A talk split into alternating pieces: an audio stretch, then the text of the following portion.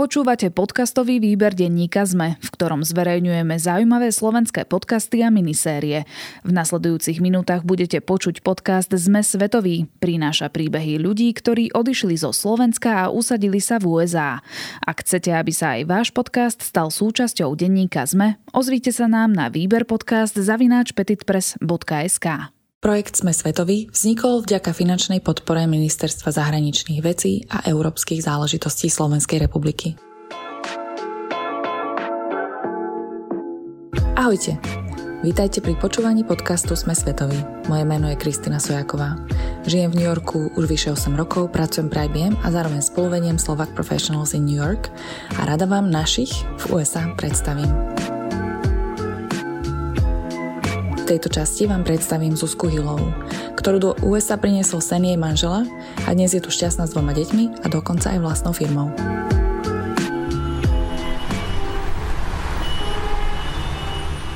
V prvom rade mama dvoch detí, manželka a šikovná profesionálna koučka. Z Prešova cez Prahu, Londýn a Dubaj sa nakoniec usadila v New Yorku. Svoju rodinu aj biznis si založila za oceánom a so svojím slovenským manželom Marekom, ktorý sa presadil na Wall Street, tu žijú americký sen po slovensky. A ako sa hovorí, za úspešným mužom hľadá aj šikovnú ženu. Tak dnes vám s radosťou predstavím Zuzanu Hillovú, úspešnú Slovenku v ú es á. Ďakujem, Kika, za predstavenie aj za príležitosť byť na opačnej strane stola, kedy sa niekto pýta mňa a nie je to naopak. Áno, áno. Ako koučka sa väčšinou zrejme musíš ty pýtať. Tak, tak. Ja ťa pozdravujem a vymenovala som to presne v takom poradí, v akom si sa mi ty sama predstavila. Takže rodina, krásne dve deti, skvelý partner, ktorý úspešne teda aj vďaka tvojmu coachingu, na ktorý máš zameranú vlastnú firmu a to všetko v New Yorku. Tak je to tvoj splnený sen? Um, áno, určite to splnený sen. Aj keď uh, popravde som netušila, že sa uskutoční v Amerike.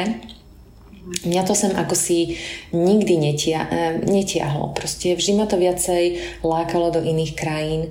Mám veľkú slabosť pre Anglicko, a, ale som človek, ktorý neustále musí prekonávať samu seba. Um, takže aj keď sa niečoho bojím, a mám taký pocit, že čím som staršia, tým sa bojím viac, a, tak zvedavosť mi nedá a to prípadné riziko podstúpim. A no a keď prišlo to potvrdenie o prijatí manžela, podotýkam, že vtedy iba priateľa, na štúdium v Amerike, na em bí ej program, a bolo mi jasné, že v ten moment a tak nejak tej mojej korporátnej kariére na nejakú chvíľu odzvonilo. A je to aj tým, že získať pracovné víza v ú es á nie je úplne ľahké a môže to byť aj veľmi dlhý proces. Viete, ako sa hovorí, no kto neriskuje, nič nezíska. A, takže ja som to riskla a na druhú stranu som vďaka tomu získala tú svoju vytúženú rodinu a ako bonus aj vlastne takú novú obohatenú kariérovú cestu. Rovno by som sa ťa spýtala na ten coaching, že čo robí dobrého kariérneho kouča podľa teba? a, no Coach musí predovšetkým dobre počúvať a v podstate podporovať toho klienta v tých jeho rozhodnutiach. Naviesť ho na tú správnu cestu. A ja sa coachingu profesionálne venujem vyše sedem rokov. Podľa takej tej definície International Coaching Federation, ktorej, sú tie, ktorej som tiež členom, je coaching také partnerstvo s klientom v tom kreatívnom a podnetnom procese, a ktorý ich inšpiruje k maximalizácii osobného a profesionálneho potenciálu. Často to tak odomkne predtým také nevyužité zdroje, ako je napríklad predstavivosť, produktivita alebo leadership, teda vodcovstvo. Um, väčšina z nás má ciele, určite, uh, ktoré chce dosiahnuť, možno nejaké výzvy, ktoré sa snažíme prekonať. No a tiež sú tam tie chvíle, kedy sme takí zaciklení, sme stále v nejakom kruhu vecí, nevieme z toho proste vyskočiť a stále sa tam točíme. A, takže ten coach vám akože môže pomôcť nasmerovať a, tú cestu a, k takému tomu a, väčšiemu osobnému a profesionálnemu naplneniu. Ja to skôr považujem za také, a, také svoje, takú svoju spokojnosť. A, pre mňa to ale tiež znamená, že môžem pracovať s ľuďmi, ktorým záleží na ich životnom naplnení, ktorí sa neustále chcú zlepšovať v tom, čo robia, a vďaka tomu môžu akože dosiahnuť všetky tie svoje ciele. Zoberte si um, taký šport uh, ako príklad. Tam sa športovci neustále zlepšujú a nikdy nie sú proste done. Proste nikdy nie sú hotoví. Um, tak um, dokážete si predstaviť, že by taký vrcholový športovec ako napríklad Serena Williams um, od malička do posledného zápasu nemala kouča. A keď odbehnem od športu a tiež sa pozriem ešte na tých najúspešnejších, možno aj najbohatších ľudí v biznise, ako je napríklad Oprah Winfrey alebo Warren Buffett z financií, tak tí považujú coaching za úplnú súčasť ich úspechu a ich každodenného života. To je pravda, že sa nad tým vôbec nezamýšľame, keď vidíme športovcov s coachami, a pre náš vlastný život to možno človeka niekedy nenapadne a si kouča zadovážiť. No. Teraz je podľa mňa tak celkom v móde mať, teda človek vidí veľa koučov na sociálnych sieťach. Treba si dávať aj pozor? No tak určite. Um, myslím si, že je veľmi dôležité, aby ste sa rozprávali s niekým, kto vám sadne, kto, vám, kto vás pochopí, kto vás bude počúvať. Um, Z môjho pohľadu je veľmi dôležité, aby ten človek mal vzdelanie v tej danej oblasti. Ja sama, keď som um, s tým začínala, ja som sa vlastne pretvorila z personálnej riaditeľky do tej koučovskej role, čisto koučovskej role, a tak vtedy som, ma, mi úplne otvorilo oči, keď, keď som vlastne ten program študovala. A zrazu som zistila, že aha, to je o tom, aby som hlavne poslúchala to, čo vy mi chcete povedať, to, čo vy kde chcete byť, a nepodsúvala vám akékoľvek svoje uh, názory a, a nápady. Uh, je to skutočne o tom, aby ten uh, coach vás naviedol na tú správnu cestu. Mne príde, že uh, na tých sociálnych sieťach um, veľakrát niekto má, robím také a také coachingy, ale pokiaľ tam nemá za tým aj nejaké to vzdelanie, tak uh, nie som si úplne istá, čo by som verila. Ďalšia vec je samozrejme certifikácia. Sú dobré rady. A teda, keď uh, si spomínala to, že ako správny coach nenavedieš človeka na odpoveď, ktorá, tebe pre, uh, ktorá je tebe vhodnejšia, tak uh, ako správny coach, keď si pomáhala svojmu manželovi a ako prvému mm. klientovi, tak si ho viedla k jeho vlastným odpovediam. Možno sa ti nevždy páčili. A vieš nám o tom viacej povedať? No, to je veľká pravda, no. Tak by sa to dalo povedať. Um, keď sme sa s manželom stretli, uh, pracovala som ako personálna riaditeľka veľmi úspešnej technologickej spoločnosti v Dubaji. A vlastne aj tou súčasťou tej mojej práce, ako som spomínala, bol ten profesný a osobný rozvoj zamestnancov a zároveň top managementu. A pri tých našich prvých ale stretávkach som tak nejak z neho vycítila, že nie je úplne spokojný tam, kde je. Tak som sa ho začala pýtať, že ako si predstavuje svoj ďalší profesný krok, čo by chcel ešte dosiahnuť, z čoho má obavy. A spravili sme si mapu, ja to volám MIMAP, alebo teda moja mapa. Je to taký coachingový nástroj, ktorý veľmi rada používam, lebo táto mapa vám hneď pri tom úplne prvotnom sedení dokáže objasniť niekoľko dôležitých či dokonca urgentných vecí na riešení. Nielen to, čo človek skutočne chce už v kariére či v živote dosiahnuť, ale aké sú aj jeho silné a slabé stránky, um, čo ho brzdí, čo ho naopak motivuje, kde by mal pridať, na čo sa mal sústrediť, ako má vlastne urobiť ten ďalší krok. A hlavne taká veľmi dôležitá vec je, kedy sa to všetko má udiať. Takže manžel si vtedy pekne, krásne kreslil tú mapku a odpovedal na tie moje zvedavé otázky, až toho vlastne vyplynulo, že bez toho titulu em bí ej nebude môcť pracovať na Wall Street, čo bol vlastne vtedy ten jeho najvyšší cieľ. No a Wall Street je kde? V Amerike, áno. Takže ako coach tu nie som ja od toho, aby som mu povedala, čo má robiť alebo kam ísť. Ja som tu skutočne od toho, aby som ho nasmerovala presne tam, kam chce ísť. pomohla utriebiť tie myšlienky, pozrieť sa na veci zo široka a dodala vlastne aj vám tým dosť odvahy. Robíte ťažké, ale uvedomila aj správne rozhodnutia. No, ja som možno túžila po Anglicku, manžel sa ale rozhodol pre Ameriku a ja som ho v tom v podstate iba podporila. Už ako coach, ale v podstate už potom aj ako manželka. Tak sa to trošku odklonilo. To sa trošku odklonilo. Trošku za oceán. Za oceán. Dnes máš uh, koho ako svojich klientov, keby som sa tak uh, si mala spraviť predstavu? Viete, mňa uh, hrozne teší pracovať s ľuďmi. Mňa to aj veľmi naplňa a motivuje, čo majú vlastne otvorenú myseľ. Neboja sa priznať, že niečo robia zle, alebo majú nejaké nedostatky a, a zároveň sú proste odvážni s tým niečo robiť. A moji klienti sú vlastne prevažne podnikatelia a manažéri na tých stredných a vyšších pozíciách, ktorí si buď nie sú istí, že majú správnu rolu, sú vo správnej firme, či dokonca v odvetví, alebo dokonca v krajine a vlastne zvažujú zmenu. No alebo ešte to môže byť taká tá situácia, že dostali vyššiu pozíciu, začali riadiť ľudí a teraz v tom tápajú.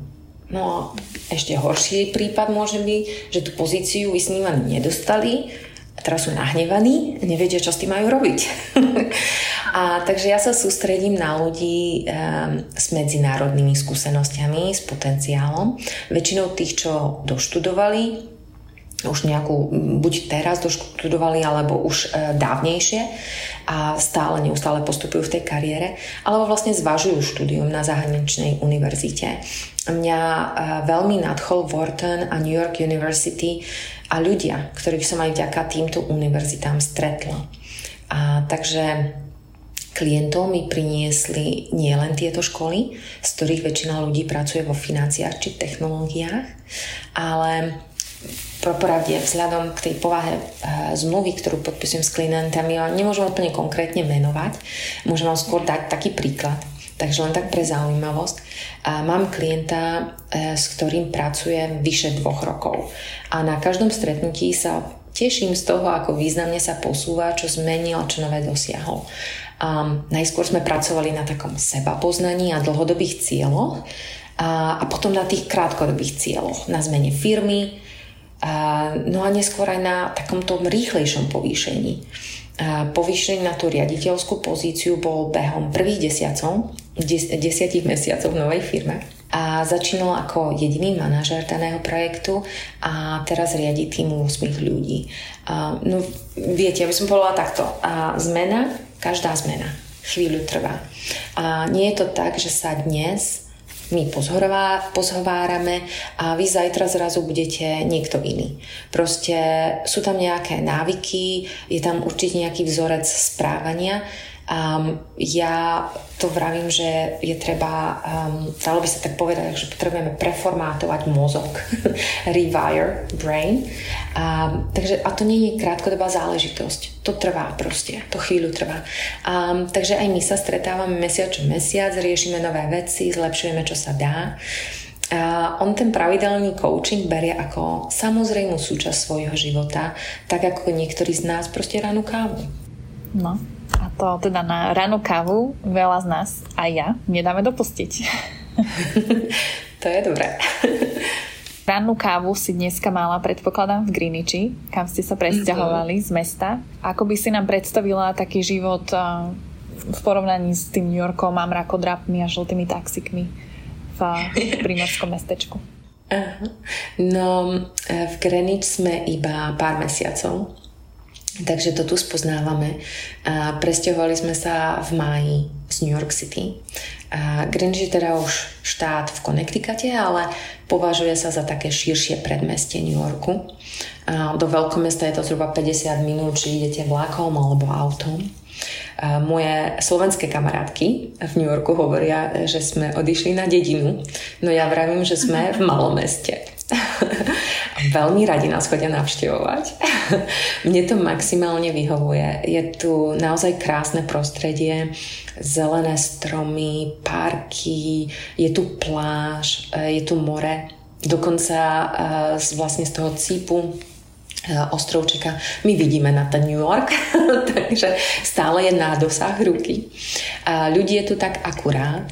Ja sa tu cítim veľmi bezpečne, naozaj si myslím, že to bezpečné prostredie aj pre naše deti.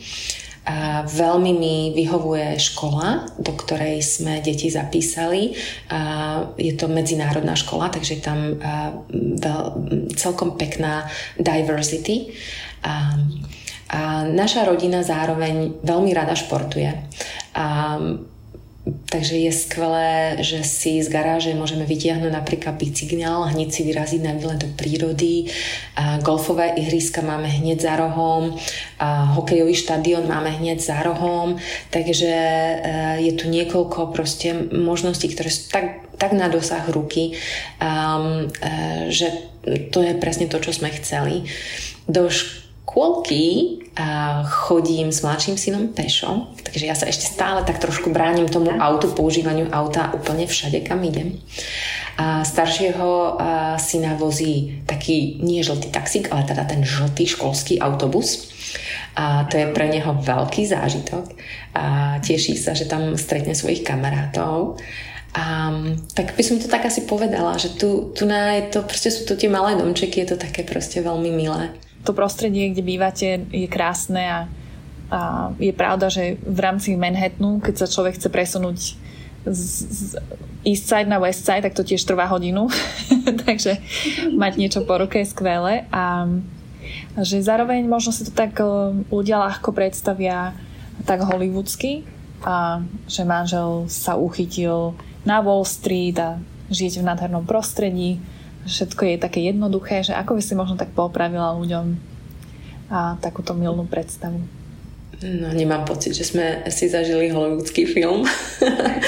um, no, keď sa ja tak spätne nad tým zamyslím, uh, tak tie prvé roky to bol naozaj ťažký šok. Taký úplný návrat do školských rokov, keď nemáte veľa peňazí, začínate úplne od znova.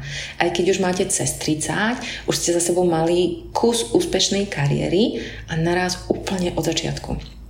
Viete, uh, Wharton um, je skvelá škola, ale tiež je veľmi drahá.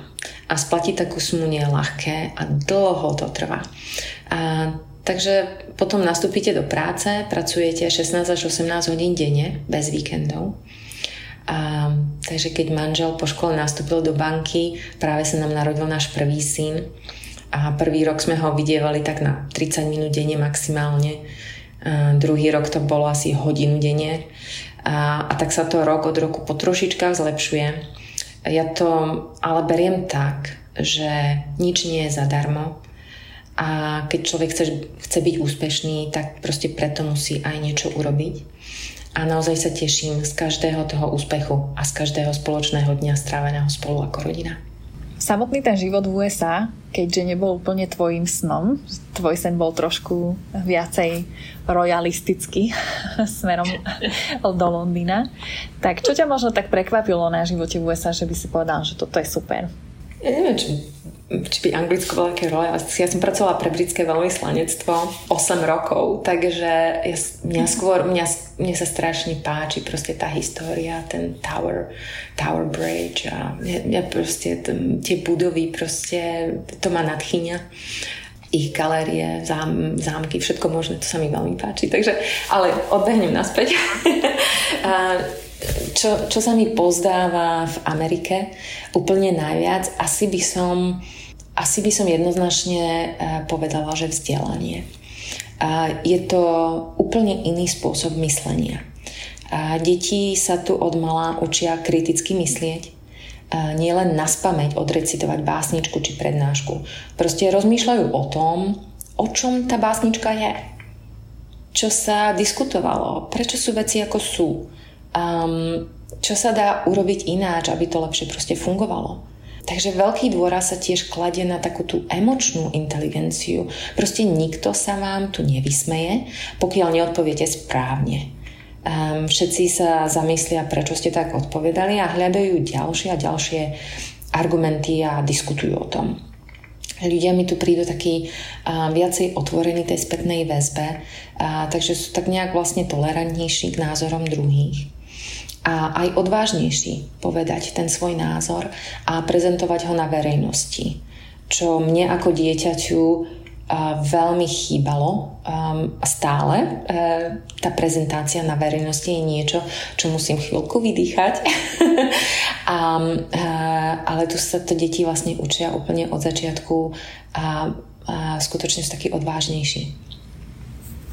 To je veľmi zaujímavé, že ako nás veľmi poznačilo, kde sme vyrastali a čo sa mm. možno vtedy aj dalo, nedalo. A mm. zároveň vlastne tým, že vidíš svoje deti teraz vyrastať v takomto novom prostredí, tak aj keď sú teda v slovenskej rodine, získavajú skvelé zážitky života v zahraničí, tak ako mama, čo by si povedala, že toto je skvelé pre tie decká a možno čo ti aj chýba? Mm-hmm. No, um, ja som si strašne vždycky želala, aby moje deti rozprávali veľa jazykmi. Môj otec vždy hovoril, koľko rečí vieš, toľko krát si človekom. A to si skutočne pamätám z detstva asi úplne najviac. A teraz vo svojich tých šiestich a štyroch rokoch rozprávajú plynule tromi, dokonca tromi jazykmi, dokonca aj bez prízvuku. A štvrtému českému rozumejú výborne. Ja som si veľmi trvala na tom, že ak budeme mať výpomoc doma, tak to musí byť španielsky hovoriaca neni, a opatrovateľka, a ono skutočne podarilo. A máme tu e, tak nejak niekoľko slovenských aj českých rodín, s ktorými teda trávime čas na rôzne sviatky, Vianoce, Veľkú noc, ale aj tie americké, taký Thanksgiving Day alebo či ten Halloween. A my sa navštevujeme veľmi pravidelne a pripravujeme si aj také tie sviatočné proste slovenské jedlá, ako kačicu s lokšami či kapustnicu. Huby si ale vozíme zo Slovenska alebo z Čiech, tam ich väčšinou zbiera sestra. A, a s deťmi pravidelne pečeme aj zdobíme medovničky, to je taká zasa moja záľuba. A rodina nám samozrejme veľmi chýba a no, našťastie moja práca je flexibilná a tak skutočne ja s chlapcami si môžeme užiť celý mesiac v lete doma. A tak ešte by som povedala, že je tak ako troška chýba taká tá, ako som vravela, taká tá stredoveká história, hrady, zámky. Um, tento rok sme stihli zájsť na Devín a pozrieť si rytierské predstavenie na koníkoch, lebo to zbožňuje môj mladší syn. On sa úplne nadchol, keď sme boli minulý rok v Dubnickom kaštieli, keď tam videl keď tam videl rytieroch na koni, tak odvtedy len rytieri a kone. A zbožňujeme vlastne aj Oravu a Liptov. Um, Oravský hrad, to je taká naša láska, Spišský hrad je naša láska. A prechádzky takým tým pekným slovenským lesom, Tatry. No a samozrejme nedáme dopustiť na, na to slovenské jedlo, no. Pyrohy či halušky s brincov, parené buchty. Um, parené buchty tu ináč občas dostaneme, takže to je fajn. Um, už, sme, už sme získali aj tvároch, takže to je tiež fajn, ale tá brinza to ešte teda... To, to musíš to ešte... povedať kde? Na parené buchty príde hneď. poviem, poviem. Ja. No a um, my sme napokon mali aj svadbu v Zuberci. Takú tú klasickú slovenskú svadbu v kostole, hostinu v kolibe. Fotky sme si nafotili v Múzeu Oravskej dediny a to naozaj preto, aby naše deti mali predstavu, odkiaľ rodičia pochádzajú, aby sme im akože vždycky mohli ukázať na tom videu, tak, tak toto vyzeralo. Aj po toľkých rokoch života v zahraničí to slovenské ti stále nie je cudzie a aj Mareka sme teraz naposledy stretli na stretnutí Slovak Professionals uh, v New Yorku s pani prezidentkou Čaputovou, keď nás bola navštíviť a um, keď sa tak pozrieš aj späť, a tak ako veľmi sa podľa teba Slovensko zmenilo? No je to pravda, je to už takmer dvanásť rokov, čo ja som mimo a za tú dobu sa zmenilo veľa. A každý rok cestujem domov, teraz už aj s deťmi a tam by som povedala, že tam sa to asi ukáže úplne najviac, že sama s nimi najazdím zhruba tritisíc kilometrov medzi Severnými Čechami a Východným Slovenskom, kde máme rodiny. Um, Takže mňa veľmi teší, že sa konečne môžem až do Michlovec doviesť po diaľnici. Modlím sa, aby nebol tunel pod Braniskom zatvorený, Ale príde mi aj tak, že pribudlo veľa takých tých rôznych turistických atrakcií, a takže si s chlapcami vždycky robíme všelijaké zaujímavé zastávky. A určite aj po tej druhe, na tej druhej stránke viacej tej, um, čo sa zmenilo, určite sa viacej investuje do infraštruktúry a do turizmu. A tiež by som povedala, že v, um, v Amerike stretávam tak predstaviteľov tých úspešných slovenských firiem. Je to taká mladá generácia, ktorá mala možnosť už vlastne okúsiť si ten svet. Stala sa takým globálnym občanom a aj preto dokáže vlastne založiť inovatívne spoločnosti a presadiť sa v zahraničí. Keď sa na to takto díváš spoza oceánu, vedela by si sa predstaviť život na Slovensku? No, tak to je veľmi ťažká a citlivá otázka a my sme to zvažovali veľmi dlho. Ale vzhľadom ku špecifickej tej povahe práce e, môjho manžela sme sa rozhodli vlastne ostať v Amerike. Ale tak nikdy nehovor nikdy, takže do budúcna uvidíme. Zároveň možno na záver, čo by si tak rada odkázala? Že toto je možno, možno taká area, v ktorej vidíš potenciál, kde by sa Slovensko mohlo zlepšiť, alebo toto mm. skvele funguje v U S A a mm. tiež by to tak fungovalo aj na Slovensku, alebo také niečo, s čím vieš poradiť. No, pozrite sa. To Slovensko to za tých tridsať rokov samostatnosti dotiahlo veľmi ďaleko. My sme úspešný samostatný národ, sme súčasťou Európskej únie. Máme možnosť cestovať po svete, študovať kdekoľvek. Životná úroveň sa vlastne priblížila najvyspelejším krajinám. A táto zmena ekonomiky, životnej úrovne a slobody ale prišli veľmi rýchlo. Takže na tej druhej strane majú ľudia väčší problém sa adoptovať v tých iných oblastiach. A tá, tá oblasť, ktorú ja mám pocit, že kde, kde treba trošku pridať, je taká zmena v myslení, v prístupu k riešeniu vecí, k pohľadu na vec a opusteniu od určitých návykov, ktoré do nás boli vštepované roky. To skutočne táto zmena trvá dlhšie. Viete, Amerika je založená na kultúre odvahy a optimizmu. A niekedy mi pripadá, že u nás sa ľudia pozerajú na veci viac tak pesimisticky a sú viacej opatrní. A bojíme sa napríklad nabrať do firmy človeka, ktorý je lepší než my sami. Sme zdržanliví k novým nápadom. A nie sme zvyknutí investovať sami do seba. Priznať si, že niečo nevieme, nehambiť sa, nehambiť sa vlastne požiadať si o pomoc. Um, to je pre nás um, takých hrdých Slovákov veľmi ťažké. A pritom Slováci vždy radi pomôžu. Takže nebojme sa teda opýtať, buďme vytrvalí, otvorení iným názorom a hneď máme recept na zaručený úspech. No a čo sa týka mojich skúseností s takým tým manažerským prístupom, riadením spoločností, so sebarozvojom, kariérnym rozvojom, iba potvrdzuje, aký typ manažerov ťahnú spoločnosť kupredu. A verím, že úspešní Slováci, ktorí mali tú výsadu a presadili sa v zahraničí, rozšíria skupinu tých vizionárskych lídrov na Slovensku a tým prispejú k úspešnému budovaniu Slovenska. To si veľmi pekne povedala na záver. Takže vidíš to optimisticky so Slovenskom? Určite. Skvelé. Dobre, Zuzka, tak ďakujem ti veľmi pekne za tvoj čas. Viem, že čas je drahocenný. Ďakujem za túto príležitosť. Majte krásny deň. Toto je príbeh Zuzany Hillovej, jej cesty s rodinou do U S A, ako aj cesty ku coachingu.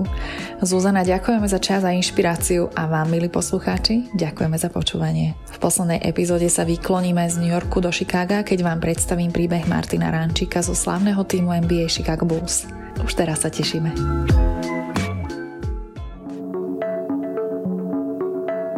Zarábať potrebujeme všetci, no niektorí z nás majú cestu k zamestnaniu veľmi ťažkú. Na trhu práce majú zdravotné alebo sociálne znevýhodnenie, často úplne zbytočne. Spôsobujú ho naše predsudky a nevedomosť. Volám sa Ľubica Melcerová a chcem, aby sa to zmenilo. Aj preto som pre vás pripravila podcastovú minisériu My sa vám ozveme. Rozprávam sa v nej s ľuďmi, ktorí to zažívajú na vlastnej koži, aj s odborníkmi a odborníčkami, ktorí vysvetlia, ako ľahko by to mohlo fungovať, keby sme chceli. Nájdete nás na webe es em e a vo všetkých podcastových aplikáciách.